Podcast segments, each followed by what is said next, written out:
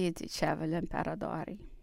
Io stetti lunga pezzi in forsi ed ho lungamente meditato il pro ed il contro ed essendo abituato a vedere presto e lunghi e a pensare fortemente conchiusi non poter io resistere alla lega esterna e il partito del re nell'interno alle molte sette che le violazioni del corpo legislativo avrebbe prodotto a quella parte del popolo che contiene sospingeria forza finalmente a quella morale condanna?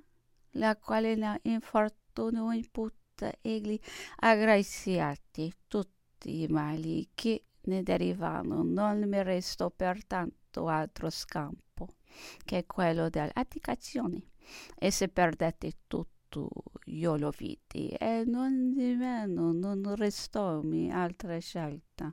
Gli alleati avevano sempre proseguito contro di me lo stesso sistema il quale era stato da essi fermato a Praga continuato a Francoforte a Châtillon a Parigi e a Fontainebleau egli non si condussero con molta sagacità i francesi potevano essere lusingati e tratti in inganno nel 1814 ma i posteri concepiranno a malapena come? Essi piegassero anche nel 1815 e la storia. Impronterà Mar chiodi sonori su quelli che si lasciarono ai vindolari accoglieri nel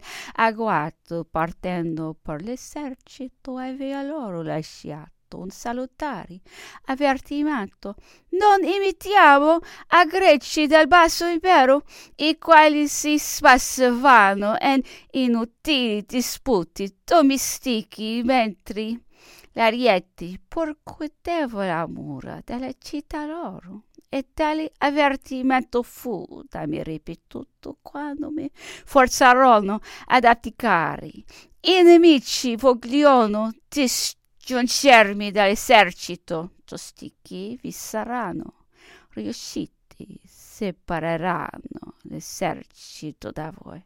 Allora non sarete più che un vil grechi preda della bestia feroci